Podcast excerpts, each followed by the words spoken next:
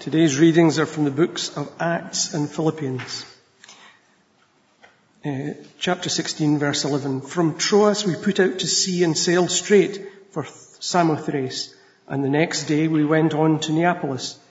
From there we travelled to Philippi, a Roman colony and the leading city in, of that district of Macedonia, and we stayed there several days. On the Sabbath we went outside the city gate to the river, where we expected to find a place of prayer we sat down and began to speak to the women who had gathered there. One of those listening was a woman from the city of Thyatira named Lydia, a dealer in purple cloth. She was a worshipper of God. The Lord opened her heart to respond to Paul's message. When she and the members of her household were baptized, she invited us to her home. If you consider me a believer in the Lord, she said, come and stay at my house and she persuaded us. After Paul and Silas came out of the prison, they went to Lydia's house where they met with the brothers and sisters and encouraged them. Then they left. And in Philippians, uh, verse 1, Paul and Timothy, servants of Jesus Christ, to all God's holy people in Christ Jesus at Philippi, together with the overseers and deacons. Grace and peace to you from, our, from God our Father and the Lord Jesus Christ. So the church at Ferniehill began uh, roughly around 1966. Uh, there had been believers in the area uh, whose a desire to meet together, but the first breaking of bread service was in October 1966, and they met in various different locations around the area before the building was built. And as you know, that was finished 50 years ago. Uh, and we're here because we're renovating and uh, extending so that it will be a place for the next 50 years where Ferniehill can meet together, can fellowship together, can care for each other together and evangelize together as well as worshipping together. Every church fellowship has a beginning. And as we come to look at Paul's letter to the Philippians, we read a bit about how that church began in Acts 16. And Drew, uh, sorry, Drew, sorry, Ross, uh, Ross read that to us. So Irene's already done this. 66 books in the Bible. Uh, the letters of Paul make up a, a, significant part of the New Testament. And the letter to the church at Philippi is one of his first ones uh, in that second shelf down after the Gospels and Acts. Now, Philippi uh, was the first European city that the Apostle Paul spent any time in. And here is a, a proposed lifetime of Paul with dates uh, attached to it. As you know, he was born in Tarsus. He was a Roman citizen. He was a Jewish scholar and he persecuted the early church. And he was on his way to Damascus when he met with the risen Lord. That so-called Damascus road experience, which still is a term you'll hear today for transformation in people's life that is so extraordinary it almost is unbelievable. That Damascus Road experience with uh, for Paul led to Jesus sending him with the gospel to the Gentiles. And that, after a period of preparation, uh, probably two or three years, led to him and Barnabas being sent uh, from Antioch, their home church, on the first missionary journey.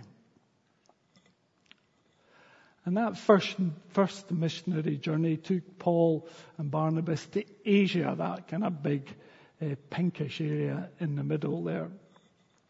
And so then they returned to Antioch after that first missionary journey.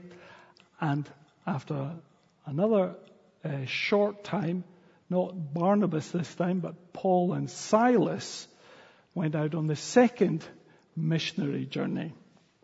And that second missionary journey took them uh, to the edge of Asia, to Troas. And they had anticipated going into Bithynia and back into Asia. But Luke tells us in Acts that they were stopped from doing that by the Holy Spirit. And then Paul had a vision where a man of Macedonia stood and begged him. And this is what he said Come over to Macedonia and help us. And Luke tells us in Acts that the very next day we got ready at once, concluding that God had called us to preach the gospel to them, them being the Macedonians. And as you can see from that map, Philippi is just a bit inland from the boarding point from Neapolis. And that was a major city, as we read, between Rome and Asia. It was named after Philip of Macedonia, who was the father of Alexander the Great. That was the, the, city that they went out from as Alexander the Great conquered the known world at that time. That was the third century BC. But by the time came to AD 50, when Paul and his companions were coming to Philippi, it was a Roman colony. And that means it was a mini Rome. The citizens who lived there had the same uh, credentials as Roman citizens. They had all those benefits. Uh, the infrastructure, legal system, government was Roman. However, there doesn't appear to have been a synagogue there because, as we read, on the Sabbath, Paul went out of the city to the river, to what was called the place of prayer. For a synagogue to be functioning as a place of prayer, you needed 10 male Jews. And so it doesn't appear that there was 10 male Jews in Philippi at this time. Um, when Paul was at the river, he met Lydia. And we read that she was a worshipper of God. And when she heard the gospel, she responded to it the Lord opened her heart to respond to Paul's message, is what Luke tells us. And the rest of the chapter, Acts 16, goes on to tell us about the other founding members, if you like, of the church in Philippi. Verses 16 to 18, we read about the slave girl. Um, she was possessed by a spirit that could tell the future. And the spirit within her used to call out to Paul and Silas as they walked around. These men are servants of the Most High God who are telling you the way to be saved. And eventually, Paul uh, said to that spirit, In the name of Jesus Christ, I command you to come out of her. At that moment, the spirit left her. And uh, as, if you know the story, uh, her owners weren't too happy about that and incited a bit of a riot because they'd lost their income. And that riot resulted in Paul and Silas being put into prison. Uh, but instead of feeling sorry for themselves, they sang hymns and prayers, and at midnight there was an earthquake. All the chains were loosened, uh, and the jailer woke up. Uh, and he was um, about to fall on his sword when Paul shouted to him that he should not harm himself because no one had left. They were all still here, is what he had said. And clearly, the message that Paul and Silas had been taking round Philippi must have been whispered around because the man's first response, the jailer's first response was, Sirs, what must I do to be saved? This rough and ready working man knew he needed saved. And Paul's reply, believe in the Lord Jesus and you will be saved, you and your household.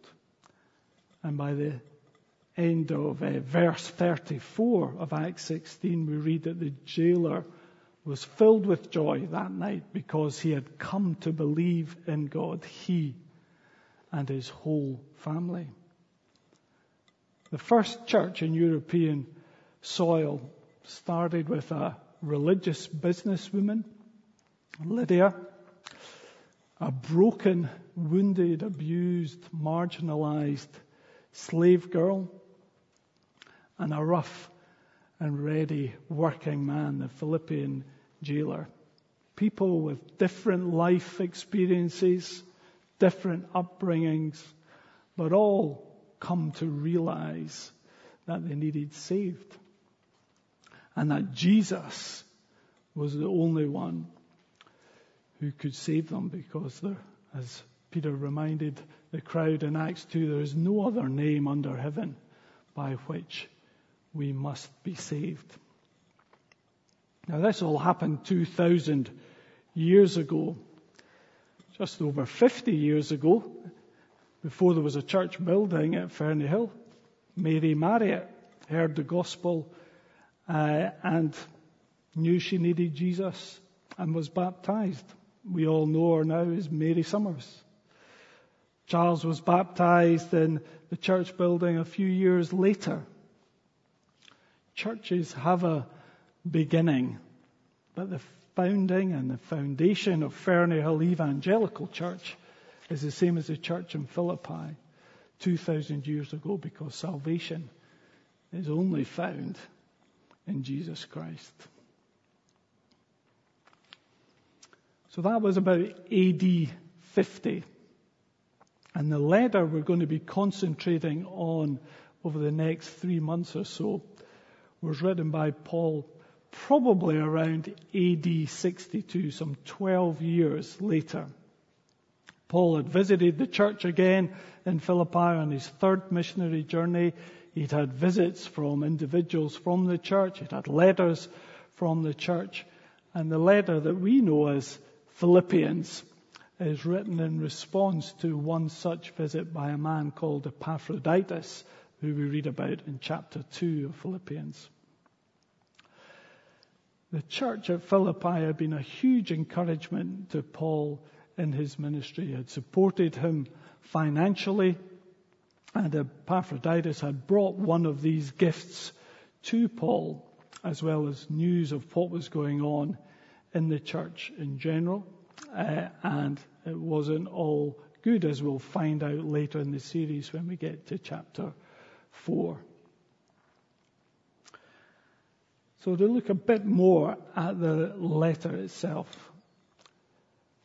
Irene's been very helpful in our kids' talk in setting this up because there is a pattern to letters that are written. And the, the pattern at this time was that you started with the sender, Paul and Timothy, servants of Christ Jesus, and followed that by the recipient to all the saints in Christ Jesus at Philippi, together with the overseers and deacons. And then there was a greeting. Grace and peace to you from God our Father and the Lord Jesus Christ. At this point, we don't know where Paul is. We do know from verse 14 that in chapter 1 that he's in prison, he's in chains. Where the prison is situated, there's a bit of debate. Some say Ephesus, N.T. Wright says Ephesus. Uh, others think it's more likely to be Rome because of the uh, comment about Caesar's household in the final greetings in chapter 4. He is in prison, however, uh, and Timothy is also included with Paul. Timothy, as we focused on his letter, second letter, a few, I think it was last year. You know, he was a young man from Lystra, uh, and Paul had been his mentor, uh, and he went on to become a very influential leader in the church at Ephesus. But at this time, he's with Paul. Uh, and instead of being regarded as a trainee or mentee, Paul very much regards him now as a co-worker, Paul and Timothy. He was the man that Paul was going to pass the baton on to in terms of preaching and teaching the gospel, certainly in Ephesus. Now, if you read through the letter, uh, then you get some hints about what's going on in the, the culture at the time, the secular and spiritual context in Philippi and around Paul. So these are just one or two phrases that give you that flavor. In chapter 2, verse 15, Paul says that the Philippians are in a warped and crooked generation. In verse 21, he describes those around him as looking out for their own interests. And in the next chapter, Paul says that many live as enemies of the cross of Christ. The letter was written 2,000 years ago, but Paul's description of what was going on in society at Philippi then is easily transferable, I think, to how we find ourselves in 2022 in the southeast of Edinburgh. And I suppose we shouldn't be surprised at that, given that society involves human beings. Uh, and despite the technological and uh, sophistication and wealth uh, of our generation, the human heart hasn't changed. We are a generation that looks uh, to our own interests. We live in a generation that is obsessed with self, self-definition, self-fulfillment, and the pursuit of self-esteem. And this year, um, when we were at Keswick, the, the Keswick lecture in week one was all about that issue. Uh, and Glynn Harrison, a Christian psychiatrist, spoke about the inward turn uh, that humankind has been obsessed with in recent decades, turning into ourselves. Uh, Wendy and I also went to the seminars that Glynn Harrison um, gave in the morning. And these were really uh, focused on presenting evidence about uh, well-being and, and um, how that can be improved. Uh, and the interesting thing was that they all involved decentering ourselves, avoiding that inward turn and looking out. Uh, and the three things that he uh, presented data on were um, serving, serving in community. That decenters ourselves, and evidence for that, and certainly for us, community would be our church. Secondly, it was cultivating gratitude in our hearts. Now, St. Augustine described sin as homo incurvatus in se in Latin, which literally means caving in on ourselves. Uh, when we are grateful, we look out. We look out, give thanks for something, give thanks to someone. We decenter ourselves, and obviously, as Christians, that focus of gratitude is towards God. And the third emotion, he called it, which is decentering, it was that of awe.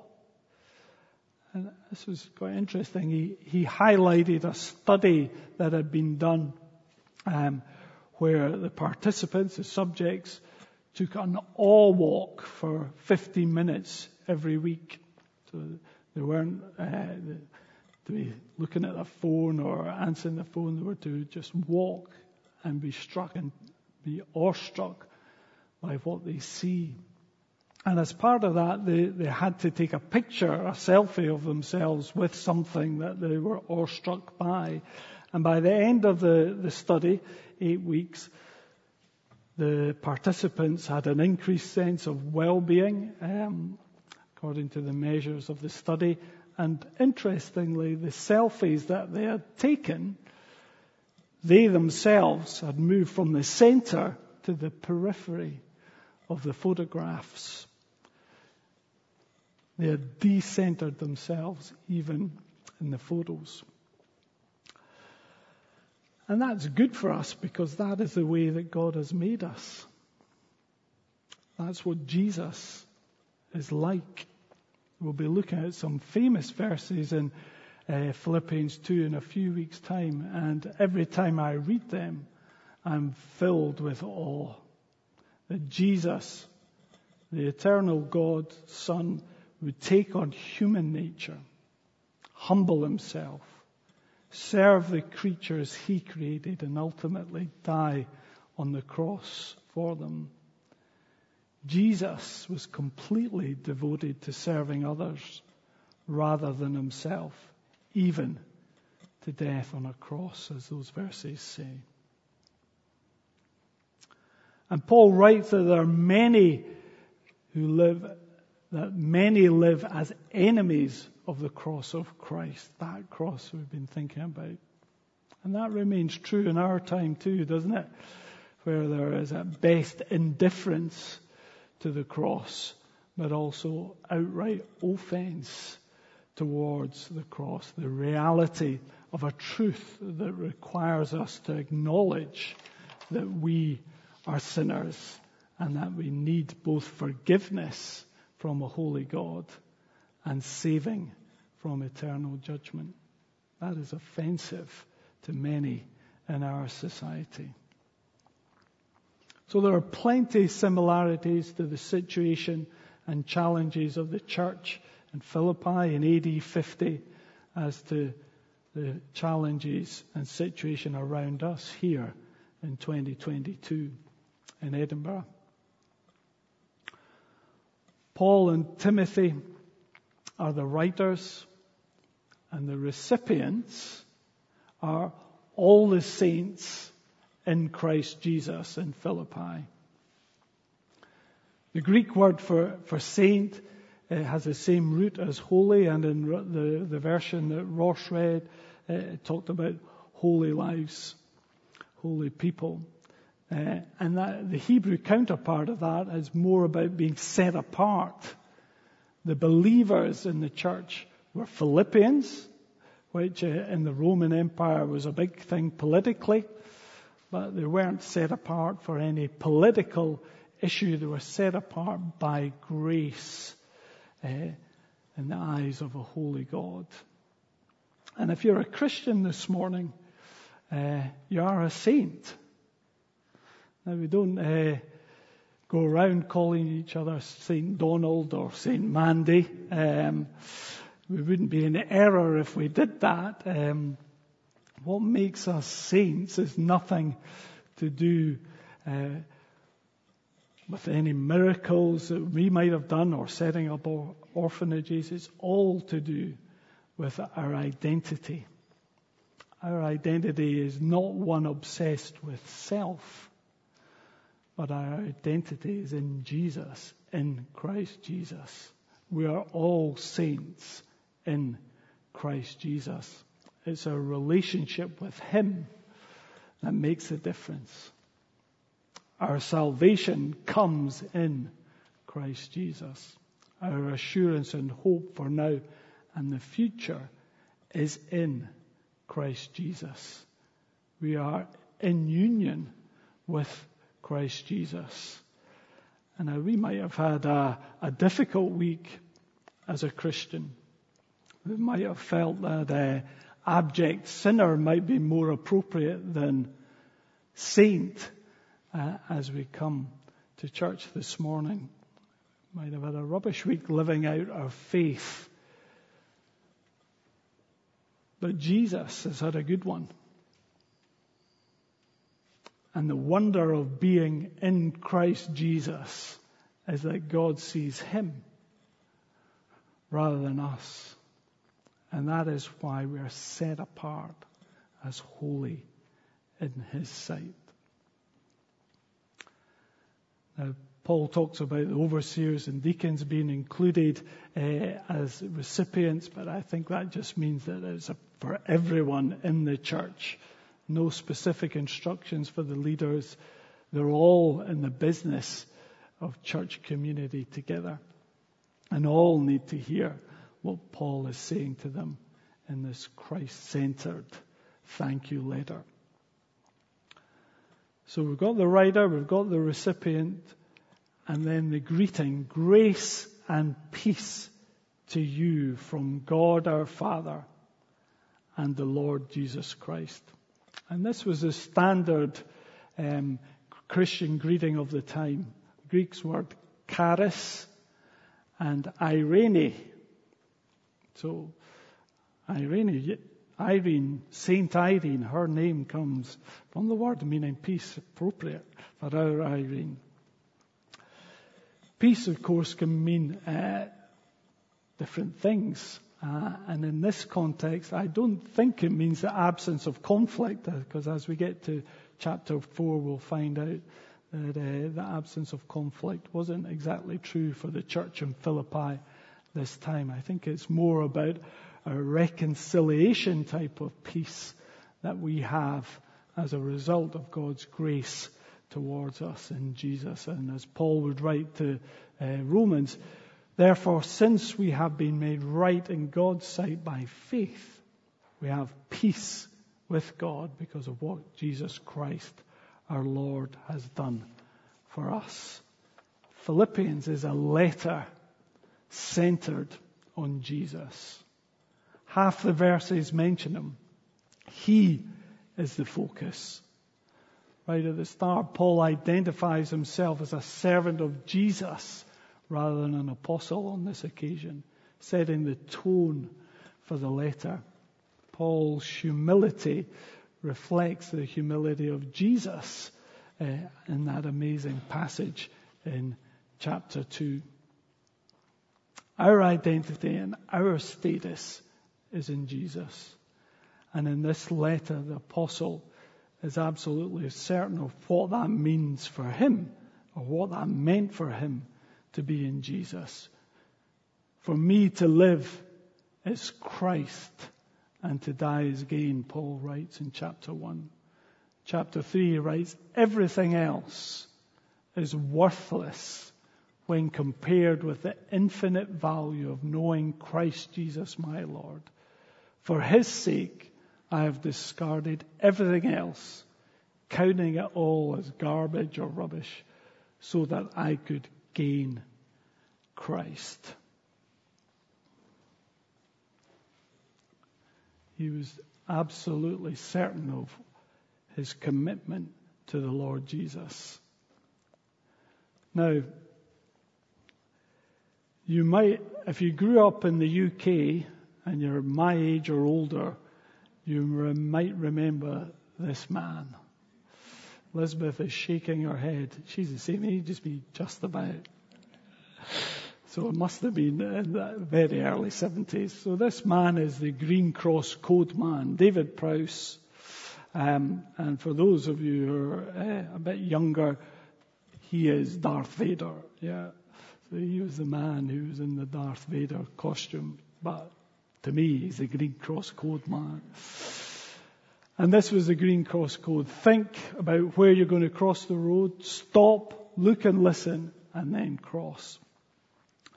And, and the, the phrase was, uh, the slogan, always use the Green Cross Code because I won't be there when you cross the road.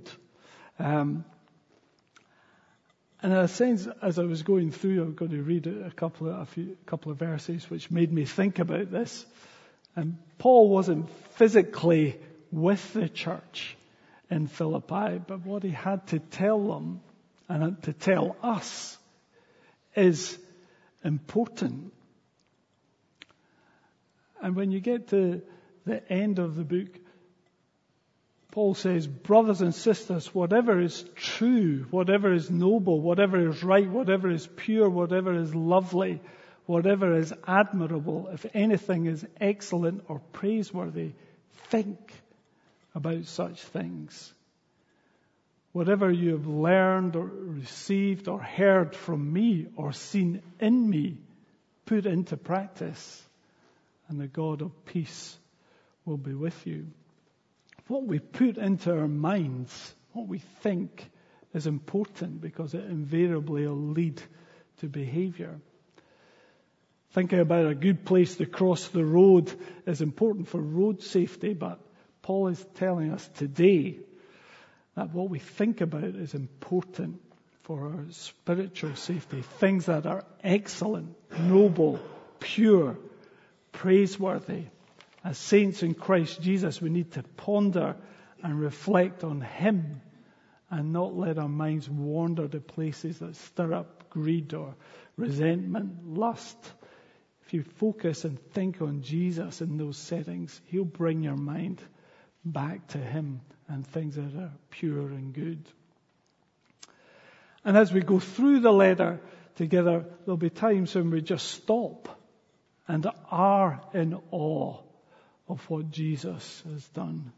And as I've said already, it's that passage principally in chapter 2 that makes me stop and be awestruck every time I read it. And there'll be plenty of opportunity to decenter ourselves as we go through the letter with our own moments of awe as we wonder again at what Jesus has done and continues to do for us. And in verse 9, Paul urges the recipients to look at his life, to listen to what he has said. And as, we've already reflected, his life and his words are centered on Jesus. For Paul to live was Jesus. If he was breathing and was awake, he was serving him.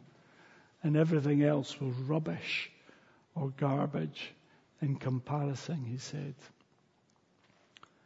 The aim of the Green Cross Code was that you would do the safe thing. You would cross you would act appropriately when being in danger. And Paul tells us to put into practice what he's writing about in this letter. And in uh, chapter 2, there are a couple of exhortations. You might not be able to read this. Do nothing out of selfish ambition or vain conceit, but in humility consider others better than yourselves. Each of you should look not only to your own interests, but also to the interests of others. And another do. Do everything without grumbling or arguing. Then you will be the pure and innocent children of God. You live among people who are crooked and evil, but you must not do anything they can say is wrong. Try to shine as lights among the people of this world as you hold firmly to the message that gives life. Paul was urging the Philippians to shine in the way that they lived for Jesus. It was countercultural, a life of service and humility, a life that would be so distinctive that it would shine brightly in a world that was crooked and evil. Today in Ferniehill, you know, we are saints in Christ Jesus.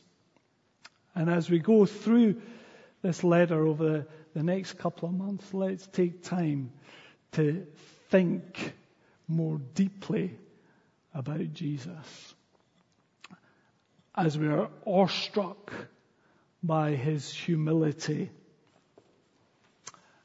And let's also take time to, to look to Paul's example of humility uh, and to listen to what he has to say about his unwavering identity in the Lord Jesus. And may that result in action so that we too might shine brightly for Jesus where we serve. Let's pray together. Father, we thank you for the Apostle Paul. We thank you for his commitment to the Lord Jesus. For him to live was Christ, And Father, we pray that as we go through this letter over these next few weeks, that that would be our experience too, that we would be so much uh, in love with the Lord Jesus, be captivated by Him, that our experience too would be to live for Him. For us to live. Would be Christ, and that we would shine brightly as we take His message to a, a crooked and evil generation. Father, we just want to come again and give thanks for Jesus, the one who is our Savior, the one who took on flesh, humbled himself, and became obedient to death, even death on a cross. Help us as we seek to serve and to live for Him. For we ask it in His name. Amen.